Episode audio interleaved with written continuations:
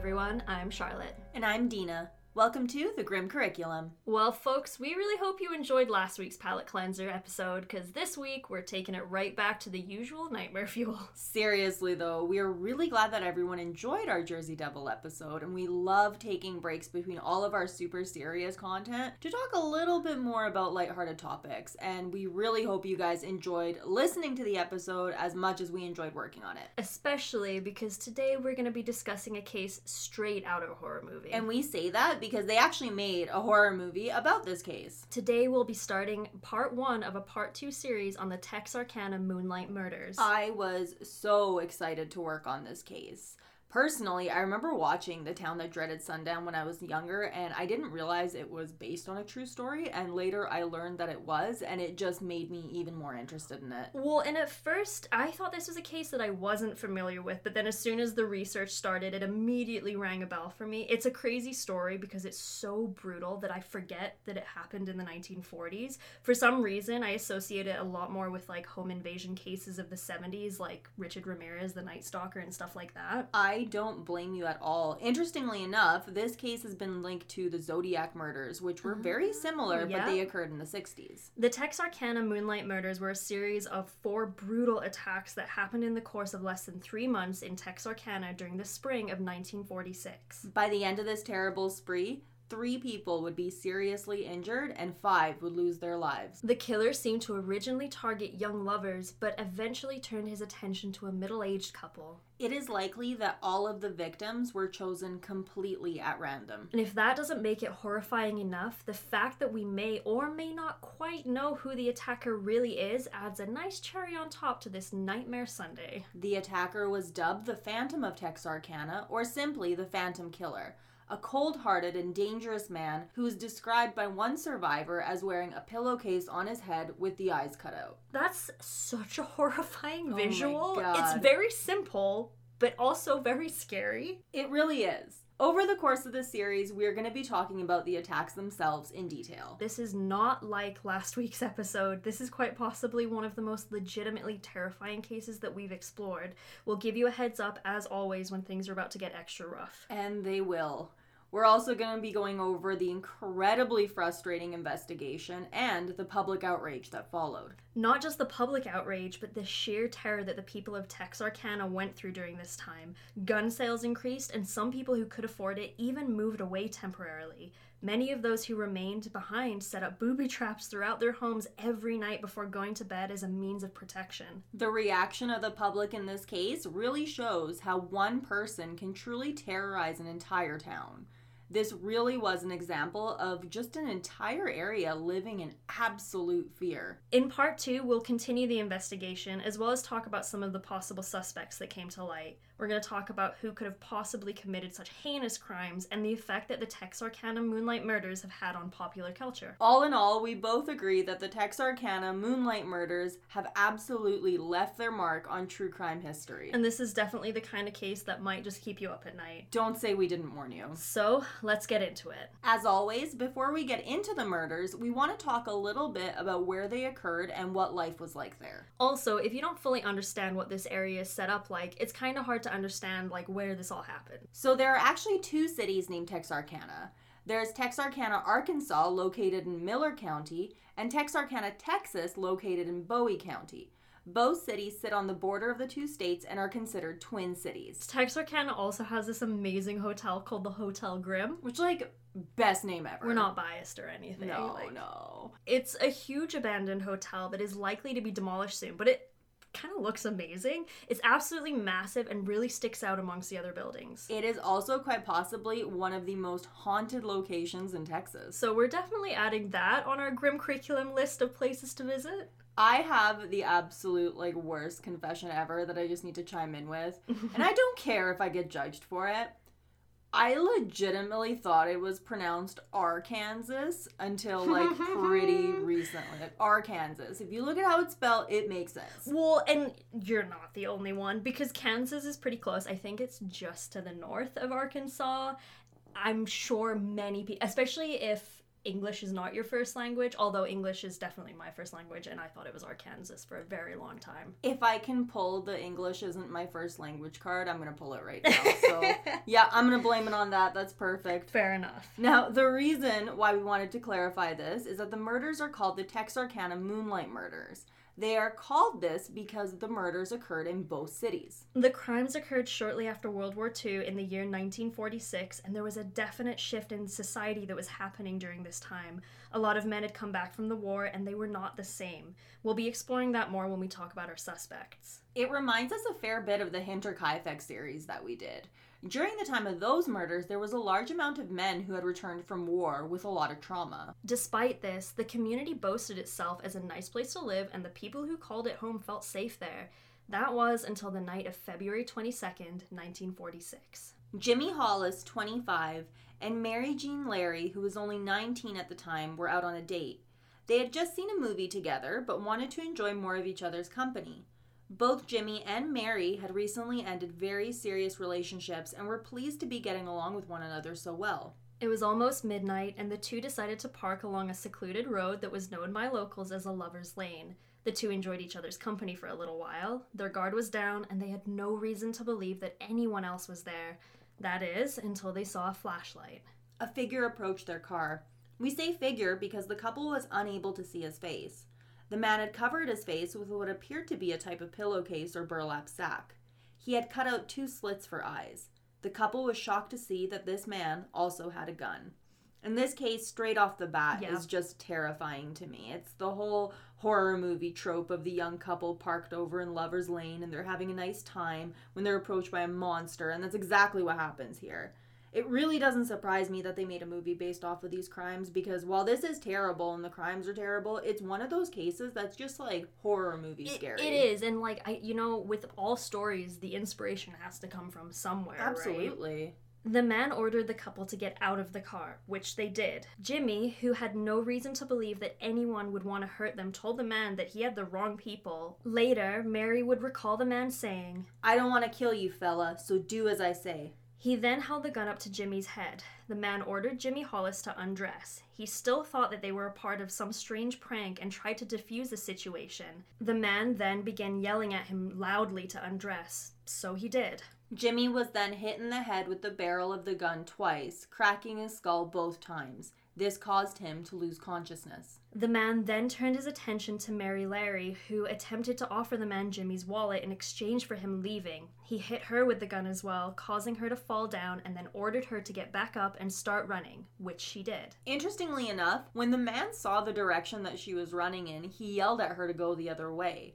She obliged and began to run away, hoping to find someone to help them. I can't even begin to imagine the level of fear she's feeling at this point. She has no clue if Jimmy's dead or alive. She's in intense pain from being hit in the head. She's bleeding, and now she's running for her life. And she was probably scared to death that this asshole would shoot her in the back of the head as she ran. This story will prove time and time again that reality can be so much more horrifying than fiction. If you heard this story out of context, you probably wouldn't believe that it was real. No, it really sounds like the plot of a horror movie. And unfortunately to say, it only gets worse from here for Mary. To her relief, she quickly found another car.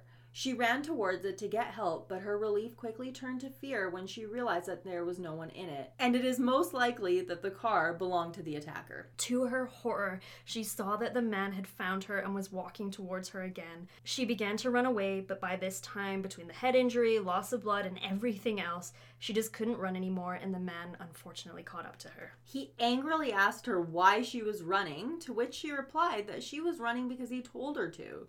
He hit her again and he called her a liar. To me, it seems like whoever this attacker is, they were trying to also like psychologically traumatize her as the victim, like to give her the illusion of escape and then punishing her for thinking that she might actually get away from him. It's very cat and mouse. Like it's very much Yeah. a game to him. To be like, oh yeah, go for it. You can run away. I'm just gonna do whatever to your boyfriend. And then to hit her and be like, liar. Like, right? Give her oh. that false sense of security and then yell at her for being a liar for just doing what you told her to do in a moment of fear. Fuck. And here's a quick little content warning. We're going to be talking about sexual assault really quickly here, so please skip ahead like 10 20 seconds if you need to. And as our usual episodes go, when it comes to this stuff, we're not going to go into it in great detail, but it does show how brutal this person was. So he knocked her out with the gun, and then he proceeded to sexually assault her with the barrel of the gun. So that's a sentence that I never want to hear ever again. That's a sentence I never want to say again.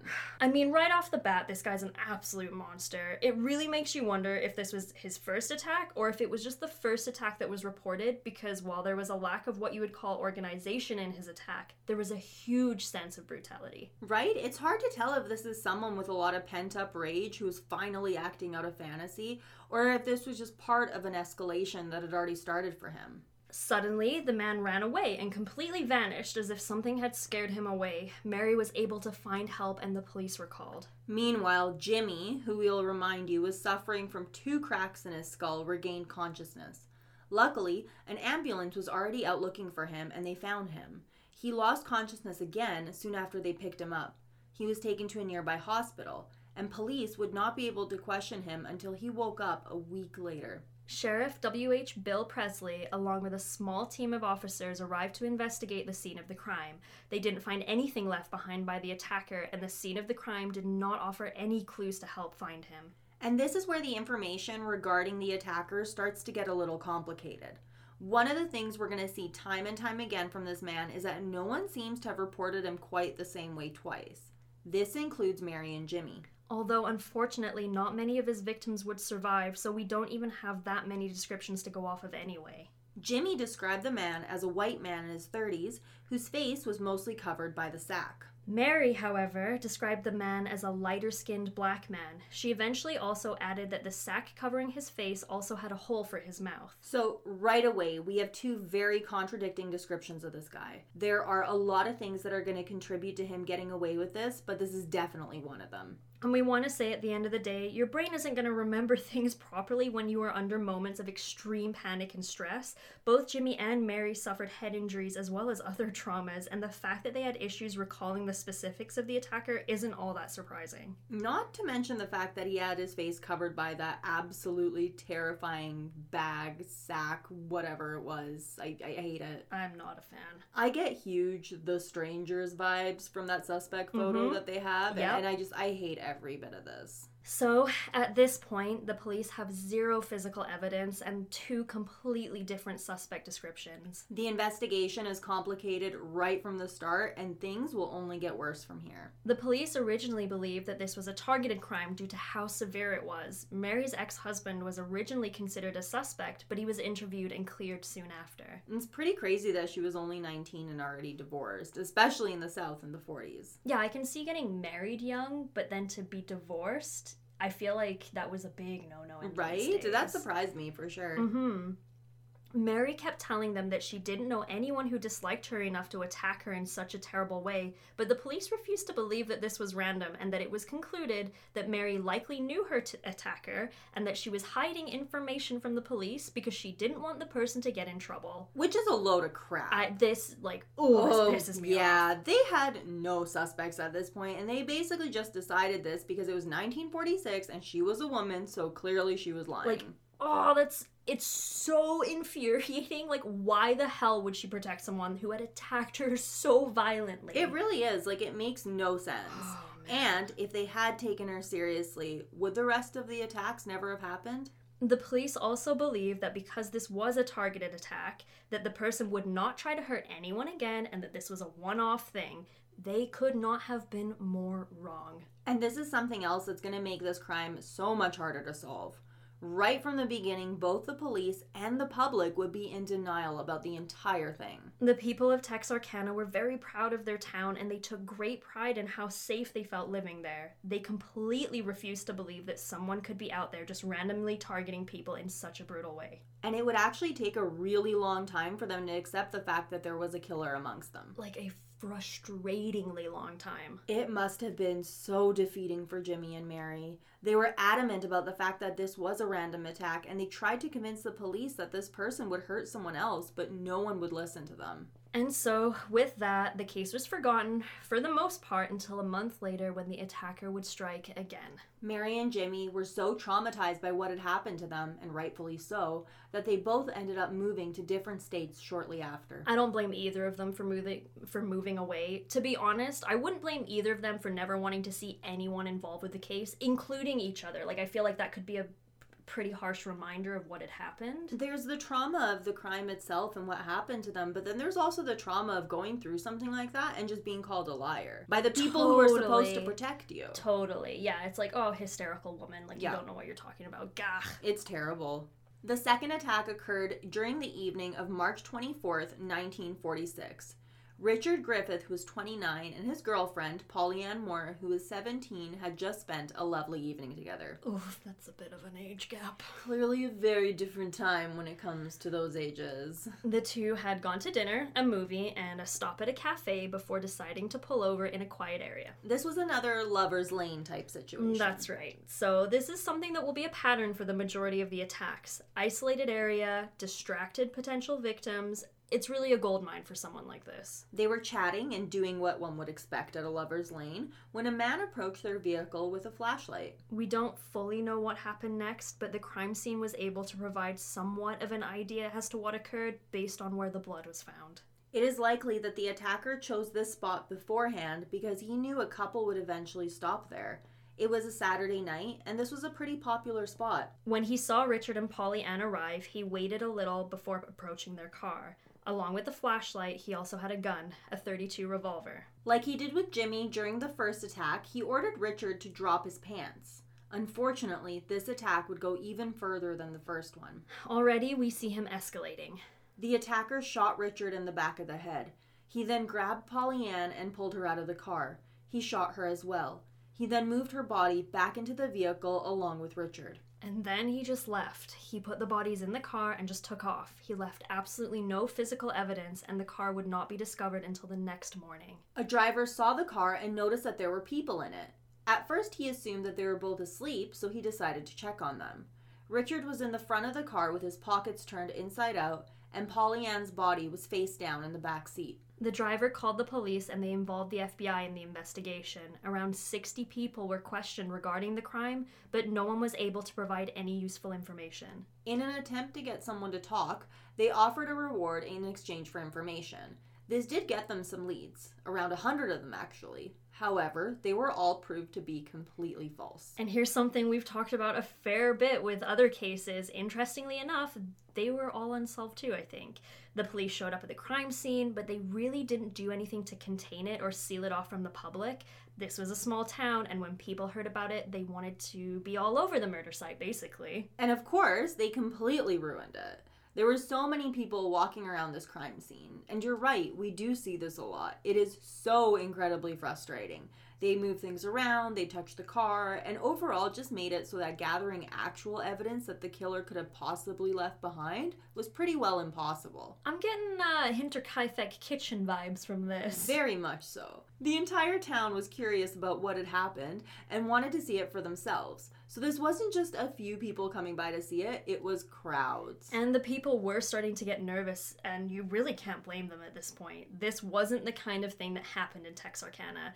It was known to be a relatively peaceful place. Like we said, at this point, the attacker has developed a pattern. We don't know for sure if he sexually assaulted Polly Ann. For some reason, her body was embalmed and she was buried before that could be determined. Actually, the whole thing with her burial is super weird. They seem to be in a really big hurry to do it, especially considering she was buried with the bullet still in her head. There was actually a lot of confusion regarding the full story of the attack, and many members of the various departments investigating the case disagreed with whether or not she had been assaulted. Is believed that a lot of the information was withheld from the public in an effort to keep people from panicking and thinking that they could be next. Which we do understand wanting to keep the peace to a certain degree, and hindsight is, of course, always a thing. But at the same time, it seems like the public had every right to think that they could be next, but they had no clue that this attack and the attack on Jimmy and Mary were linked. At this point, the press began to report pretty heavily on the double murder. Newspapers all over town dedicated their front page to the story. They dubbed the attacks the Moonlight Murders. Mary, who was all the way in another state, heard about what had happened and was shocked to see the similarities between this attack and what had happened to her and Jimmy. She made the incredibly brave decision to return to Texarkana to speak with the police and to see if she could help provide any more information. Shockingly enough, they turned her away and they refused to hear what she had to say. So you're probably noticing it by now that this police department was not the greatest. Um, the police would later be criticized for how they handled the investigation, but we'll get into that more in part two. Oh yeah, like prepare to be pissed. Yeah, you're gonna need to like find your happy place Mhm. because, like, let me tell you, I was raging. Mm-hmm. It would only take a few weeks for another attack to occur. On April 14th, he would strike again. Betty Jo Booker was only 15 when she went out with her 16 year old friend Paul Martin. Betty was a saxophone player and she was playing with a local band. She was very well liked by both her peers and the adults that knew her, and she was considered a popular girl. Paul drove her to Spring Lake Park after her performance. Betty Jo and Paul had been friends since they were young, and she was looking forward to hanging out with him for a bit before she had plans to attend a slumber party. The two pulled over in a secluded area to kiss. It was around 1 a.m. Once again, we don't fully know what happened. However, we do know that this attack would be a little bit different from the other two. It's likely that this time he forced the couple to get into his car and took them to a second location. And this just seems like a great time to share this tip. Never, ever, ever, ever let them take you to a second location. No. Ever. Scream, cry, scratch, do what you gotta do, but do not let them take you. Poop your pants if you have to. I mean, it don't matter. Yeah, it's fine. No one's gonna blame you. Paul Martin was shot four times. The first shot went through his nose, one went into his rib cage, another into his right hand, and the final shot hit him in the neck. He would be found around 6:30 a.m. lying along the edge of a road. Evidence indicated that both of them fought hard to stay alive, but it wasn't enough to save them. He was found by a family who was driving down the road. Evidence would show that he didn't die immediately after he was shot. He crawled to the road in an effort to get help, but help never came. After killing Paul, he drove Betty Jo further down the road. Betty Jo was found approximately five hours after Paul. She had been placed behind a tree with her hand in her pocket. She had been shot once through the chest and once in the face. It appeared to have been done by the same kind of gun as the earlier attacks. Betty's saxophone was not found at the crime scene at this time. Rewards were posted for it in an effort to get it back, and we want you to remember that.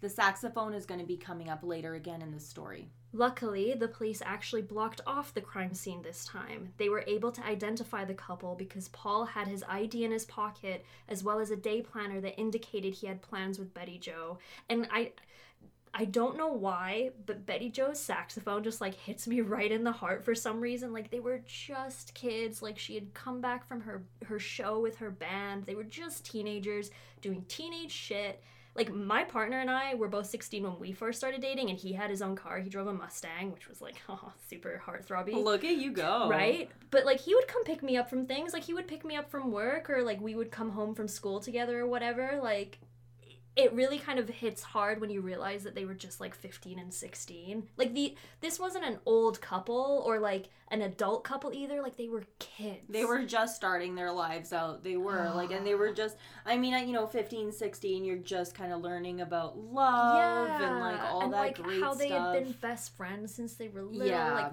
fuck that gets me right it's heart, honestly, man. this story especially is just one of those like, happened in a small town. Like, it's very much just like that Yeah. tragic, And, like, tragic story. because it's the 40s like i'm picturing them like and what they're wearing and like their car and like they you know like they were, were gonna go to drive-in movies like yeah and if you look at the victim photos, like, they were just Oh, like, yeah such a sweet looking young couple. Like, it's, oh, it's devastating. This guy sucks, you yeah guys. absolutely The reaction of the public at this time was of disbelief, and the loss was felt heavily. Both of the victims were very well known and liked. It was honestly devastating for the community. Giant search parties were formed in an effort to find Betty Jo, who, like we said, was found a few hours later. if all the stuff we haven't talked about so far isn't getting you in the feels, she was found by a group of her classmates. What's infuriating is that this still wasn't enough for the police to consider that members of the public could actually be in danger. Which is so incredibly frustrating. Are the attacks exactly the same? No. But this was showing that whoever was doing this was escalating. He went from attacking two people and leaving them for dead to killing two people to essentially kidnapping a young couple and then killing them in a much more drawn out attack. He's getting more bold and he's getting even more dangerous. And I don't understand how alarm bells weren't going off. Like, this isn't even what you would call a red flag of a situation. This is a whole ass air raid that is being ignored. I don't understand how they could have this happen and think that it wasn't going to happen again. this again. like failure to act is so enraging every time like we see it again and again in all of these crime cases i would rather have people law enforcement be overly cautious like kind of go the extra mile and then realize it wasn't necessary after and be like oh you know we overreacted a little bit than ignore something have it become a big fucking deal and then people are hurt and murdered. Like there's no such thing as being overly cautious when it comes to stuff like this. when it comes to random dude attacking people in the middle of the night, be cautious. Absolutely. Like they had every right to be aware. They had every right to be afraid, and it's it's so frustrating. yeah. Whether or not sexual assault was present in this attack was also heavily debated. The police were adamant that Betty Jo was not sexually assaulted, but the FBI and the Texas Rangers were convinced that she was. I wonder if this was some way to like not scare people as much because like as much as a young couple has been slaughtered, they're like, "Oh, it would be too far if we told people she'd been sexually assaulted." Yeah, and I mean that's something that came out later because like they they really hid a lot from the public originally Mm, yeah. and when the public found that out, like they were pissed. Yeah, rightfully Yeah. so. Oh my god. Like we said, we're going to be talking a lot more about the investigation in the next episode, but we're going to be talking a lot about the lack of communication in this investigation and how it could and probably did hinder it. The public reaction to this was pure terror, like we said. People believed that any young couple could be next. Stores completely sold out of handguns, and paranoia and distrust were at an all time high in the usually quiet town of Texarkana. Quite a few of the more well off people who lived there actually just packed up and moved away for a few months or just went on vacation. They had no desire to be in the town until the killer was found. Many of those who stayed armed themselves very heavily. Based on the time and location of this case, we can assume that quite a few people in town already had oh, guns. Oh, for sure, right? yeah, absolutely. But those who didn't were now in a hurry to get them. Plus, given the time frame, I'd imagine a decent amount of men in the area at this time had served in World War II. They had come back. They probably had some decent experience with firearms and guns. People took a lot of extra precautions. A lot of people set up elaborate booby traps at their doors and windows before they went to bed because they were afraid that the killer was going to break into their house in the middle of the night. People stopped going out, especially to Lover's Lane type areas. The entire town was also under a curfew. People were so scared that they abided by it without any issues. The entire town was on edge, waiting for the Texarkana Phantom to strike again. And it wouldn't take long before he did. The fourth and final attack took place just a few weeks later on the evening of May 3rd. This attack is where things change big time. For some reason, this attack is completely unlike the others. The victim's location and even the attack itself are incredibly different. Virgil Starks, aged 37, and his wife Katie Starks, aged 36, were spending a quiet evening in their home. They lived on a large farm northeast of Texarkana in Miller County. The area they lived in was secluded and usually very quiet. They didn't go out a ton to begin with, so the curfew didn't really change too much for them. They had heard the stories of the Phantom, but had no reason to believe that they could possibly be in any danger. They weren't a young couple out on a date, they were a married couple that just wanted a peaceful night. Virgil was sitting in the living room reading the Texarkana Gazette and listening to music. Little did he know that someone was literally watching him through their window. Without warning, he was shot two times in the back of the head and died instantly. Katie heard the commotion from another room. She didn't think much of it and just assumed that something had fallen. I mean, because you don't expect something like this to just happen in your home on a quiet night in. Like, she had no reason to believe that it was a gunshot. She probably just heard the glass break from the window and assumed something had fallen and broken. To her horror, she saw her husband's dead body on the floor. She screamed and ran to call the police, but before anyone could answer, the killer shot her two times through the window. Her teeth and jaw were shattered, but she managed to get up and run to another room where she attempted to find a gun. She's crawling on the floor at this point and knows that this man is still outside her house. It's horrifying. Like, bah, Holy shit. Home invasion shit is so scary. I hate it. It's awful. And while Katie was looking for the gun, she heard the back window break and someone coming into the house. She decided at that point that she needed to get out of the house immediately if she wanted to survive. She ran out and went to the closest house to them. Unfortunately, no one was home. And I just want to point out like, they're on a farm in the south. I would Mhm. imagine the next house was not that close. Like, it wasn't just like, oh, she hopped over the fence to the neighbors. Like, she might have had to run like half a mile away. She's running, yep. She then ran to another neighbor's house. Her teeth are shattered. Her jaw is broken. She is in incredible pain at this point and she's running from house to house just looking for help. And honestly, I take it back. This reminds me of The Strangers. right, yeah. It straight up. reminds me of the part where Liv Tyler's character is asking why they're attacking them, and the killers just say, You were home. It's the sheer randomness of this attack. It, that's what makes it so horrifying. it's the unpredictability of it, right? Because the other attacks occurred in secluded spots while the victims were on a night out. This happened while the victims were in their own home. Like, fuck, that's terrifying. All of these attacks are awful, but home invasions are always on another level. It, it scares me the most because anyone that will enter a home not knowing fully what's awaiting them is unhinged and doesn't give a shit. Like, I'm glad Katie chose to run because you can't reason with monsters like this. As soon as the other neighbor opened the door, she said the words, Virgil's dead, and she collapsed on the ground. The neighbor, a man known as A.V. Prater, obviously seeing the severity of the situation, shot his own gun into the air to get the attention of another neighbor who showed up quickly. The neighbor, Prater, and his entire family drove Katie to the hospital. She was questioned while in the operating room, but was not able to provide a ton of information. Everything had happened so quickly. The crime scene was secured, and the police were finally willing to admit that this may have been the work of the Phantom. Oh, finally. Like, Jesus. And it's interesting that this attack is the one that made them consider this because it was so different from the other attacks. So, before you guys start wondering if this attack is related to the others, let's think about it for a sec. There was a curfew in effect, and people were terrified, so they were actually obeying it. So, so far, he's targeted people out on dates, but now there's no people left to target out on dates because everyone's staying home. So, if he wants to keep killing, he's gonna have to change things up. And he did. Sheriff W.E. Davis was running the investigation at this point, and he would speak with her again four days later. It is an absolute miracle that Katie survived. Right? Like, what happened to her is so terrible, but she kept her composure in a way that most probably couldn't, and it saved her life. If she hadn't gone out to find help, it's likely that the Phantom would have made sure that she died as well. And we know we said that they secured the crime scene. It kept the public away, which was great, but the huge amount of police, Texas Rangers, FBI, and other groups of people on the scene absolutely ruined any evidence that could have helped them find out who attacked the Starks. It's pretty clear at this point that the three law enforcement entities are not really working well together. There were so many occasions where they didn't even agree on crucial parts of the case. People were obviously talking about the attack a lot, and there were a lot of rumors. One of them was that Virgil had told multiple people that there was a car parked outside of their house a few nights in a row and that it had scared him. Katie clarified that this was not true.